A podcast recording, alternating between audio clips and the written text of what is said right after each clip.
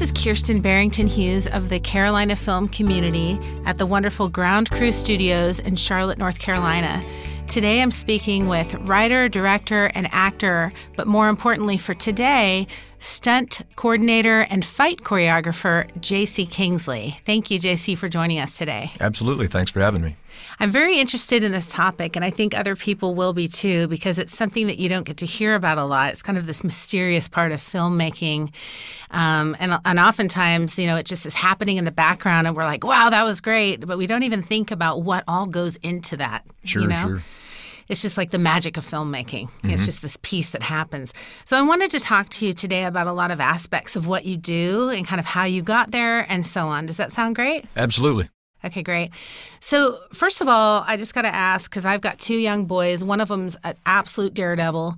Were you that kid that was just like at eight months old, climbing to the top of the thing on the playground and falling off? Were you like the guy that wanted to go and ride on the top of the car while someone else was driving? And were you always a daredevil type? Is that what happens with personalities that get into stunt work? Probably. I've done. Uh, I got involved in martial arts at four years old, so I've been doing that pretty much all. I don't remember not doing it.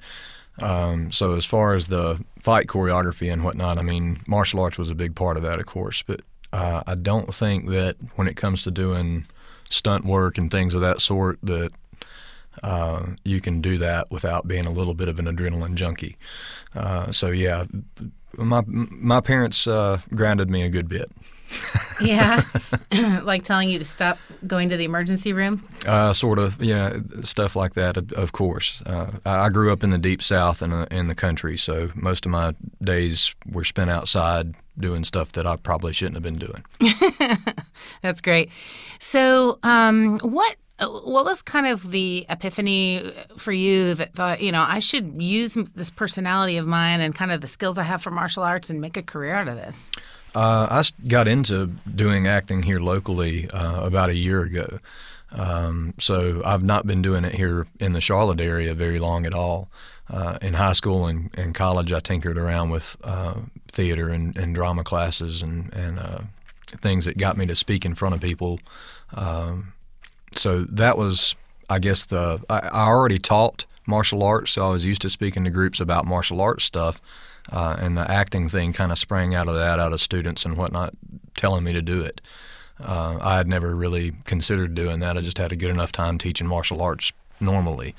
Uh, but I, after enough people telling me that I should get into that line of work, I started con- seriously considering it and started taking some classes on acting and things like that to get me started in the business and teach me kind of how things worked.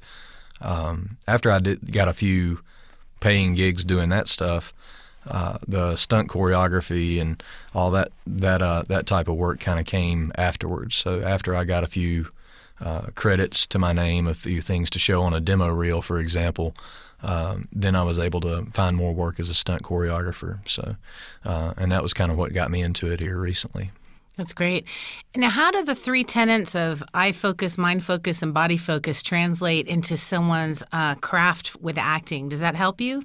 Uh, absolutely. And now, you know, for my martial arts classes, I always teach people that kind of trifecta of, you know, physical, mental, and spiritual uh, progression. That, that you always should be trying to pursue something that advances you on all three of those fronts at the same time. If you let any one of those things kind of fall by the wayside, you're not going to be entirely happy with the situation that you're left with. So, um, you know, for me, it's the martial arts teaches you uh, how to focus on things. So when it comes to acting, there's so many different job titles. There, I mean, just watch the credits roll through on any movie and watch how many jobs there were.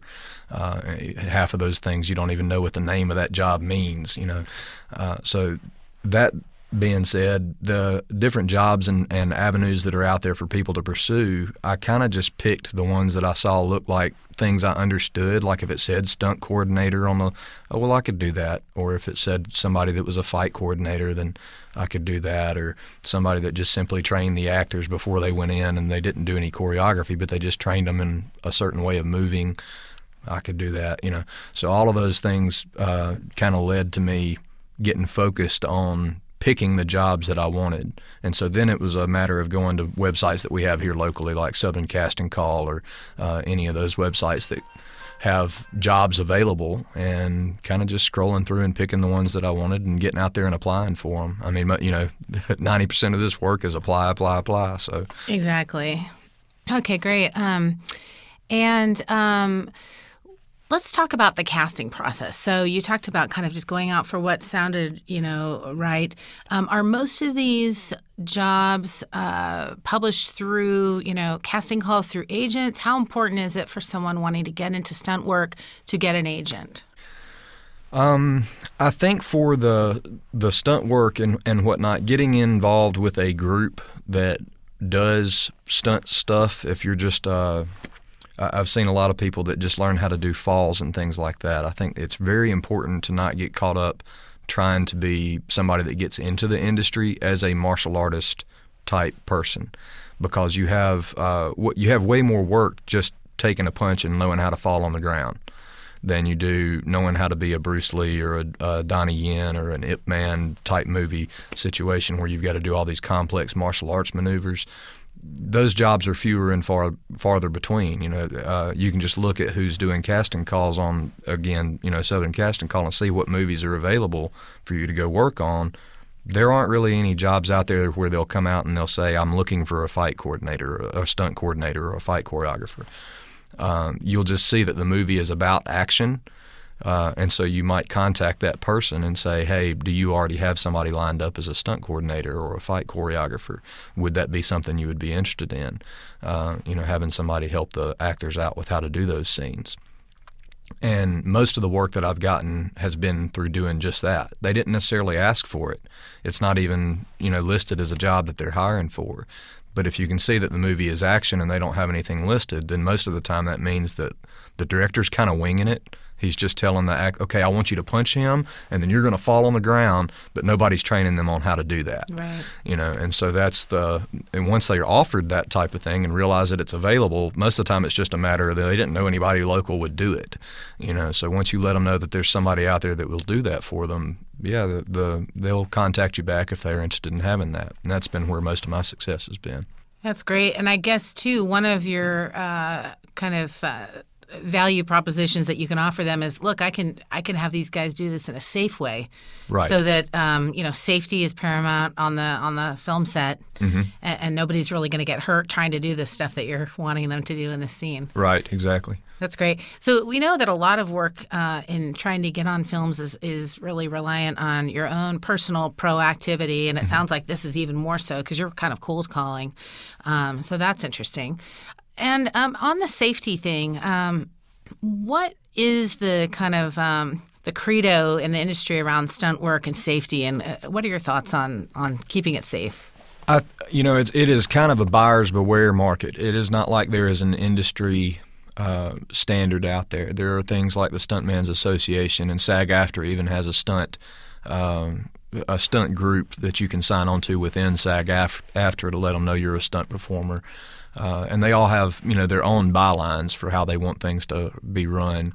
And I think that you know in the industry, that's why you still see stunt accidents uh, we had you know a recent one that was pretty close to home here in the southeast uh, with the the girl that was just hitting Savannah. the clicker and got hit with the yeah Savannah mm-hmm. uh, that got hit by the train. So those types of things are, and she's not even doing stunt work. No, you know she was just. Sarah Jones was a production assistant. I think so. Yeah, uh, you know all I know is she was operating the take thing and nobody told her it was coming. I guess so uh, things like that, and then you've got older stories like the issues with Brandon Lee getting shot on set with a real you know, it was a squib, but it was not loaded properly, and so Brandon, we lost Brandon Lee in the Crow. Um, things like that, I think, are are what keep the industry a buyer's beware market for the for the actors. Um, you know, if you get onto a set and you notice that the director is doing, as I was saying, you know, he's just telling you to hit this guy and, and, you're supposed to take a dive and or fall off the back of a truck or whatever, you know, but there's nobody there telling you how you should do that. Sometimes it's it really is on you as the actor to say, do you have a stunt double for that? Because I'm not prepared to fall off the back of a truck. I've not been shown how to do that, and I have no idea what I, you know. I could break my neck doing that. I'm not doing it. So, um, and once that happens, you know, on, on set, then the director has to consider, you know, oh well, you know that's true. The person might hurt themselves, and then I'm going to have to pay that bill. And so, yeah, I don't want to have to do that either, much less get somebody hurt. So And bad PR for the film. exactly, you know, it just goes downhill. So, um, you know, for me personally, it's it's a matter of establishing relationships with people and and getting some time with them to where you can see what they know how to do, what they're comfortable doing, what they're not comfortable doing, and if they're uh, not comfortable doing something like taking a fall, then you work with them on how to how to make that safe, how to make it comfortable for them. You know, the the wonder of movie magic is amazing at keeping people safe if they just think about how to do it. So if people have seen The Hangover, when uh, there was the scene where Mike Tyson hits Zach Galifianakis and knocks him out, uh, well, the camera guy just filmed Zach Galifianakis reacting to the punch, spinning away from the punch. Then the next scene is them showing a close up of Zach Galifianakis' face hitting the floor. Well, that's an edit then, you know. So he just spun. Then they cut. The guy got the camera guy got down on the floor so he could film right there in Zach's face as he hit the mat, and then Zach plows into the floor. Now Zach is only he's on his knees at that point, so he just takes a front fall from his knees instead of from a standing position. You know, it, it's not a real fall at Right. all. You're only falling from a foot off the ground, so it's Right. you have to really try to hurt yourself uh, at that point. So being able to teach people, you know, look, hey, uh, it, this is a lot about the camera editing and how you're gonna edit this together to where it looks like, no, like, dude, he ate that punch and hit the dirt. Uh, that that's all editing where that happens. So you don't, you know, a lot of things that stunt performers, you see something on the screen, you're like, wow, that looked like that hurt. It, it probably was set up to where it didn't hurt at all at the professional level. Uh, You know, you, you have a lot of indie productions that are not going to be, you know, in, in the know about how they should film a fight scene like that to where people can stay safe and where you don't really have to show contact and you don't really have to show people falling from, uh, you know, a big height or anything like that. Uh, or you throw them into a wall, you know, and, and things of that nature that you're not really thr chucking them into a wall from six feet away. You're chucking them, then they're cutting, and then you're showing the person hit the wall from about a foot away. Right, and the wall might be padded, right? Right, exactly. And- Right. And underneath their shirt, they uh, nowadays it's very common for stunt performers to go and buy the motorcycle jackets that have this the spine protector for when you slide on the ground to protect your back from getting all scuffed up. And so that's hard plastic that's underneath the shirt. And so when you throw somebody against the wall, that hard plastic armor that's underneath the person's shirt takes a lot of it. Uh, Banshee was a production that used the motorcycle guards a whole lot. Okay. Uh, you know, so they they had all that, and they were chuck, chucking each other into walls all the time, and you can't hardly feel it when you've got one of those on. So So let me ask you a little bit about once you've got the job and you've read the the the sides and you've kind of got an idea of what the scene requires through director input and so on. Um, how much of it is you kind of actually teaching the director how to to do this scene based on what they've laid out, but they've you know because of your input about about how to make it possible, you're actually kind of in an interchange where you're teaching them as well. And it's it's when it comes to an action movie, you've got you know the whole thing is not going to be just action, action, action, action. You know, it, there's drama and storyline that they're telling. So, um, you know, the the stunt coordinator and the fight choreographer's job is to step in on those action scenes and kind of work with the director of photography on how a scene is getting framed. You know, how it's getting blocked out, how it's getting framed, how the fighters are going to be moving within the the frame of that camera. And so uh, the director at that point kind of does have to take his hands off the thing unless it just absolutely looks like something he does not want. Uh, you know, he kind of takes a step back and lets the stunt co- you know coordinator take control at that Okay. point. Uh, and that's that's preferable. Most situations, uh, Banshee was that way when I was on set with those guys. Once it was time for them to be working out a fight scene, the director disappeared. You know, it was just the director of photography that was on set and the two choreographer guys that were working with the fellas doing the fight. And the director was nowhere to be seen. You know, so th- they kind of just leave the set and trust you to, you know, set this set this fight up. You know, I've already given you all the drama that you need to make this fight, you know, feel cool to the audience. So now it's up to you to make the fight look cool. So go. That's what I'm paying you for. Go do it. You know, and so that's uh, at a higher level that's that's kind of what you end up with. At the indie level, not so much. The director does like to get very involved and, and whatnot, and it's a lot of times it's because they're wearing so many hats already. So if you're working with indie productions, the the director might be the director of photography at the same time. So you're having to work with that guy, and he's got constantly got input, you know, coming in, and all of those things are just you know punches you have, have to roll with, so to speak. You figure out what no they pun want. intended. Yeah, you figure out what they want, and uh, you suggest to them your idea for how you're going to give it to them, and, and you kind of go from there. Okay. Now I see that you teach uh, stunt and fight choreography classes, um, and some of the uh, terminology on the the class agendas were very intriguing to me. So I wanted to ask you, without having to uh, have you give away a lot of your coursework, what are some of these things? Like, uh, what is shoulder? To, what is the shoulder to shoulder rule? Okay, uh, some of those things that are camera edit or camera magic that we go over. Um, the shoulder to shoulder rule is an easy way for a camera guy to line up with two fighters. You just line up the two shoulders uh, on the same side of the two people that you're trying to film.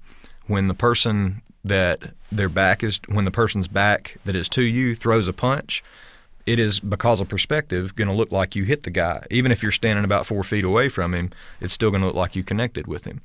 Uh, and so that's an easy way. Uh, if you establish a line from the camera over the sh- person in front of you's shoulder to the other fighter's shoulder, then you've got a straight line right there that you can play about 30 degrees left or 30 degrees right of, and it's going to look good for film. It's going to look like the punch is connecting to the guy's face, even though you're a foot away from him. Oh, interesting. And so things like that kind of teach the. Uh, it become that kind of thing becomes more important when you deal with weapons. If you've got a knife fight going on, you don't want your performers uh, getting anywhere close to this blade that's flashing across in front of them.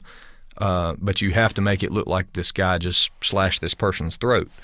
So, in order to keep your actors safe, you have to do that through perspective and keep the knife away from the actor by having the camera guy stand behind him so he's in line with it. And it, Oh. the perspective kind of makes it look like the knife is going straight through the person's throat.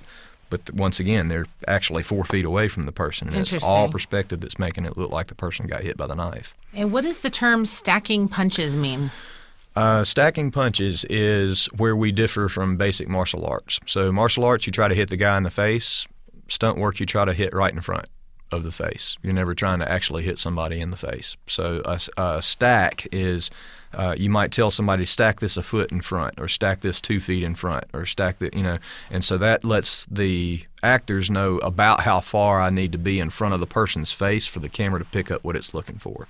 So stacking is all about uh, not con- not contacting the person that you're throwing the punch at, but lining it up right. If their face is you know uh, in a stationary object, then you've got right over here is where the camera is going to make it look like you hit the person in the face. If Okay. the if the fist is right in front of the face about a foot, the camera can't tell that. As long as the person reacts to the hit, it looks like you clocked him. You know, and so that's that's what you're looking for when you're stacking punches. You're figuring out that proper distance. Do I need to be six inches in front of his face, a foot in front of his face, two feet in front of his face? What's going to make it look right to the camera? Okay, interesting. Now I notice um, too you cover uh, you know stunt and fight work with uh, special effects, makeup, and in today's world with lots of uh, films around zombies and things like that. Is that an added complexity that you guys have over time had to deal with because you can't mess up the makeup work, but you still have to make it look real? Or what's the what's the intricacies around that? Uh, my wife got in, uh, Carolyn Kingsley got into doing makeup effects and, and costume work and whatnot when I started doing film work. She kind of jumped in too, uh, just in a different way. And so uh, with the fight work, it kind of went hand in hand that as we worked with uh, different groups that were constructing fight scenes that you need bruising and you need black eyes and bloody noses and things of that sort uh, real practical you know uh, makeup effects. Not necessarily all the time zombie you know because that limits you to just doing horror stuff right, So- but the actual effect of the fight scene that's Right, being done. right. Okay. And, and that's a you know from my wife's side of things, that's a tip for you know people looking to get into makeup. Also, is that you know learn how to do a bullet hole, learn how to do a knife wound, learn how to do a bruise on the cheek before you get into you know really crazy zombie and you know stuff you see on Face Off, you know, and stuff Yeah. like that. That's really complex, and it also limits you on on what jobs you're open for because you could get a job on CSI doing uh, you know any number of wounds that are on somebody that they've got laying on the ground, and that's all practical effects that gets used in almost anything. You know, so if you you can figure that out, uh, then you can open yourself up really wide to the job market and say, well, I can do bullet holes, knife wounds, bruise on your face, what you know, anything. And yes, I can do zombie makeup if you want that. You yeah. know, but you know, primarily I'm just all about doing practical makeup. If that's what you need, give us a call. So. Um, on the fight side of things, it's important to find the makeups that, yeah, that don't smear. That every take we're not having to call the makeup person back in to redo all the makeup again. Uh, and so, a lot of the stuff that's out there on the market now is meant for like I'm just going to put it on and wear it for Halloween night. Uh, you know, things that you might buy at Morris Costumes and the prosthetics that you get there are uh, possibly not going to work real well for film. They're better for photography, but not really for you know film because if you're moving, uh, the stuff peels away from your, your face if it's a prosthetic, or your makeup gets smeared if it's cream makeup. If it's sweaty. Or, exactly. Yeah. So uh, that stuff, you know, typical makeup tricks that go on on film to keep your makeup from running or sweating you know under under hot lights and things like that that also applies to prosthetics staying on you so if you've got a say you've got a, a, knife wound across your chest and you've got you've got a five minute long fight, fight scene that you're going to have to do and that knife wound has to stay in place for the whole thing there's certain things that you have to address with that in order to keep it from falling off so your chest. So they kind of go hand in hand. So as a stunt artist, you need to be able to uh, understand how to deal with makeup, and then um, you also need to know that the makeup is coming as effective the work that you're doing, and so on. Okay. Yeah, the stunt coordinator and the fight choreographer they have to be aware of where the makeup is on the actor,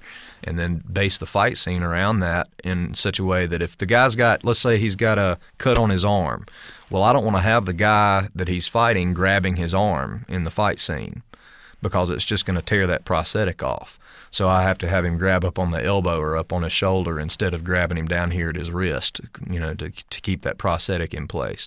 So it does change how the fight scene plays out based on where that makeup is. I just don't want to have to have the makeup person come in every five minutes and redo this. So you make the fight scene to where you're not touching the makeup. Right. You're leaving those spots alone and letting the makeup stay in place. And production so, costs will go up and you time got it. and yeah, everything. Yeah, that just adds everything. So it sounds like we've kind of covered falls and combat and martial arts a bit.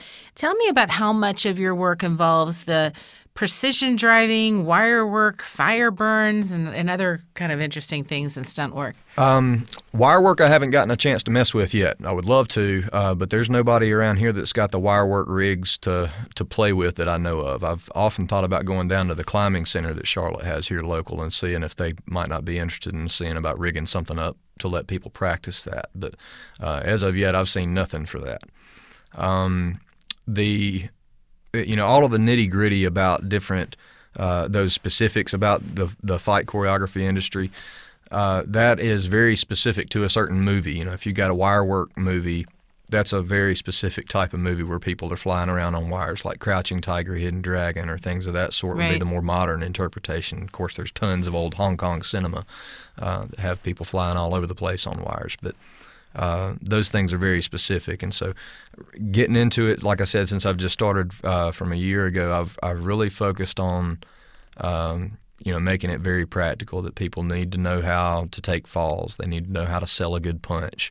They need to know how to get thrown up against a wall, um, run across the hood of a car, you know, uh, uh, things like that that would appear in a wide variety of films as opposed to only the films that are going to offer wire work and have people flying around.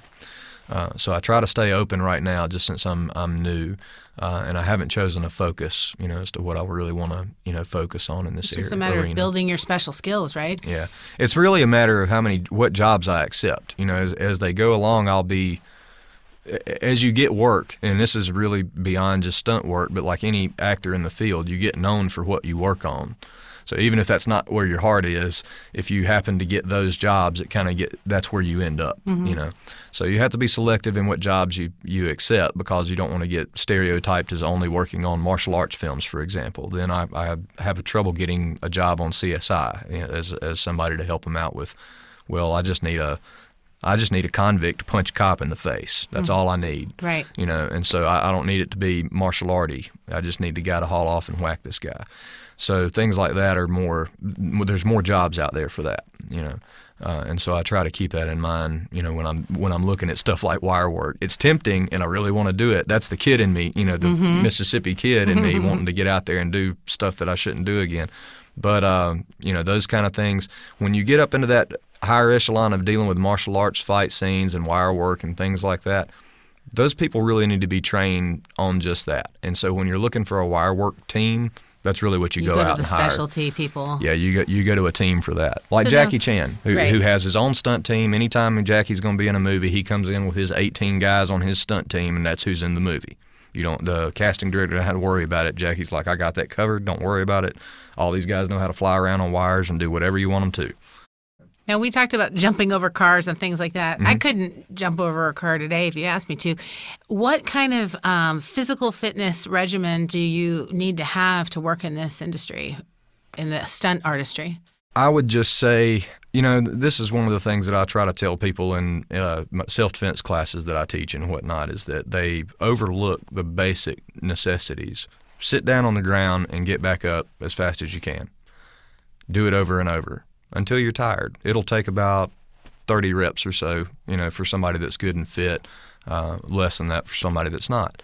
So that is working all the muscles necessary. If somebody shoves you down, you get right back up again.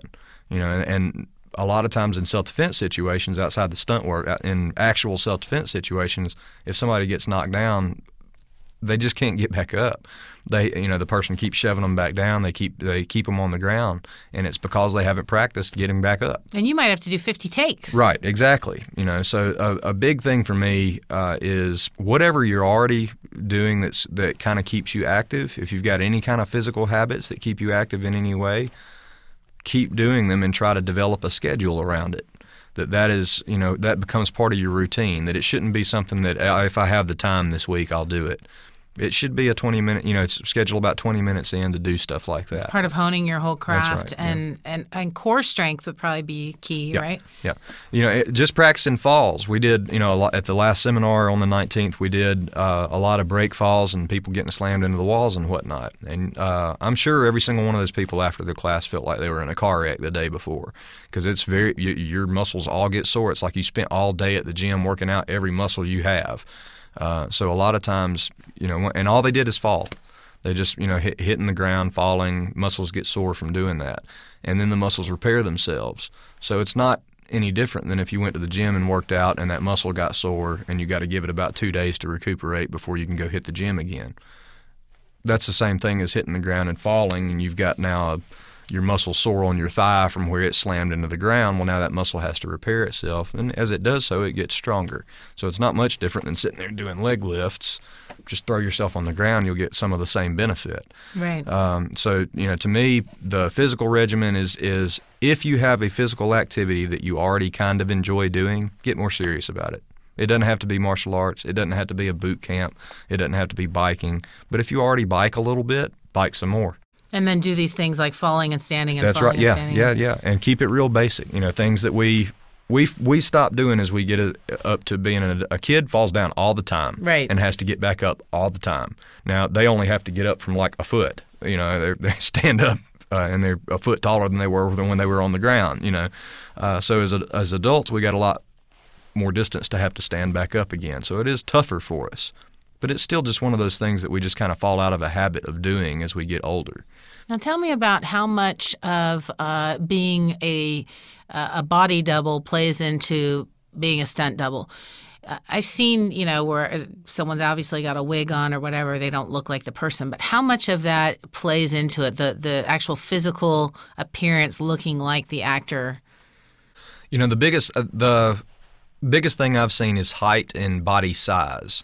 Okay. Uh, uh, and most, kind of build. Yeah, most of the other thing they can work with. Mo most of the other things they can work with. They can make your clothes look like the person. They can get the makeup artist to address five o'clock shadow to make you look like the other person, or, or whatever the case may be. Um, you know, but that's that's really what they're trying to match up, body double wise or stunt double wise, is they need the person to be the same height because a different height is going to cause the ch- camera to change angles. You know, they're going to have to mm-hmm. tilt up or down to, to make the heads look like they're at the same distance. When you switch that double out, they still have to be the same height that they were, you know, or you're going to have to change that to get that perspective back again. And then the If you change that to get the perspective back on the actors, then the wall has changed. What the camera's looking at on the wall has changed behind them. And so that becomes something that a viewer, granted that they have to be a little bit of a, you know, somebody that notices those kind of details, but a lot of viewers will notice that kind of thing. Right. Like, that's a stunt double. That's that's not him. That's Interesting. stunt double. Yeah. So, um, you know, like uh, Banshees, they have their main Lucas Cole, the main actor that's on, or he, that's not that's the character's name. I can't remember the actor's name, but the stunt double for him in the face doesn't look anything like him. I mean, nothing like him. Just has the same stubble, you know, the beard stubble. But outside of that, his body si- size is the same. Their height is exactly the same. All of that stuff is the same, and that's you know. So I can tell that they, the facial features and how much you actually look like the person in the face doesn't seem to matter. It's just body size um, and, and height that really seems to matter the most to them. Interesting. So, if you're an actor that wants to um, improve your ability to take falls and, and, and things like that, or if you're someone that actually wants to get into stunt artistry as your career, I really recommend um, to go to one of JC's uh, classes. Um, he had one recently on October 19th. What is uh, coming up for you in the classes, or where can someone go to see where the next scheduled classes would be? If your listeners remember, you had a another guest on Will Fisher a while back. I think Julie Emmons interviewed him, uh, talking about the 48 hour film project. That's right. And so I got involved uh, working with Will on that. And so uh, coming in January, they'll start early registration for next year's event on that. Uh, and kind of in conjunction with doing that, in the year 2015, we're looking at every single month that goes by, we're going to have a seminar and a screening uh, of local films. So there will be seminars of all kinds, not just on stunt work, but we are trying to look at what the local colleges have uh, listed as their curriculum for film students. And we want to offer seminars on stuff that the colleges are not offering Exactly. Yep. so that if there isn't a class on stunt work, then they're kind of just left hanging unless they get on a job that has stunt work and they can get some hands-on experience with it. There is no class, you know, to teach somebody that. Um, the closest one I think that we have, there's one, there's a stunt crew that operates a school uh, out of, I th- I'm wanting to say Pennsylvania. It's Pittsburgh or Philadelphia, one of the two cities up there. Um, but those guys operate a stunt school, and that's the closest thing that we've really got. So, Uh, do you have like a Facebook page or something someone could go to, or should they go to the 48 mar- hour film festival page? Or My regular martial arts page is World Ninja on Facebook. It's all one word. Um, they can also find me under JC Kingsley. Um, I, I try to post all of the stuff that has to do with the stunt work and acting under JC Kingsley, and all the stuff that has to do with my regular martial arts classes and training under World Ninja. Okay, great. That would be the place. But keeping in touch with you would be a good way to get started if you're in the Carolinas and you want to learn more about stunt artistry and fight choreography. Sounds like a great place to start is with one of your classes, right? Absolutely. Yeah, sure. Give us a call. Excellent. Well, thank you for uh, talking with us today. It's been totally enlightening. I, I uh, love learning more about the magic of movies and kind of dissecting all the different pieces that go into it. And this is definitely one of the more interesting ones, I think. So thank you so much. Hopefully, we'll speak with you again at some point. My pleasure. Thanks for having me. Thanks. Thank you to Ground Crew Studios for having us today in their Charlotte, North Carolina location. Music composed by Sean Beck.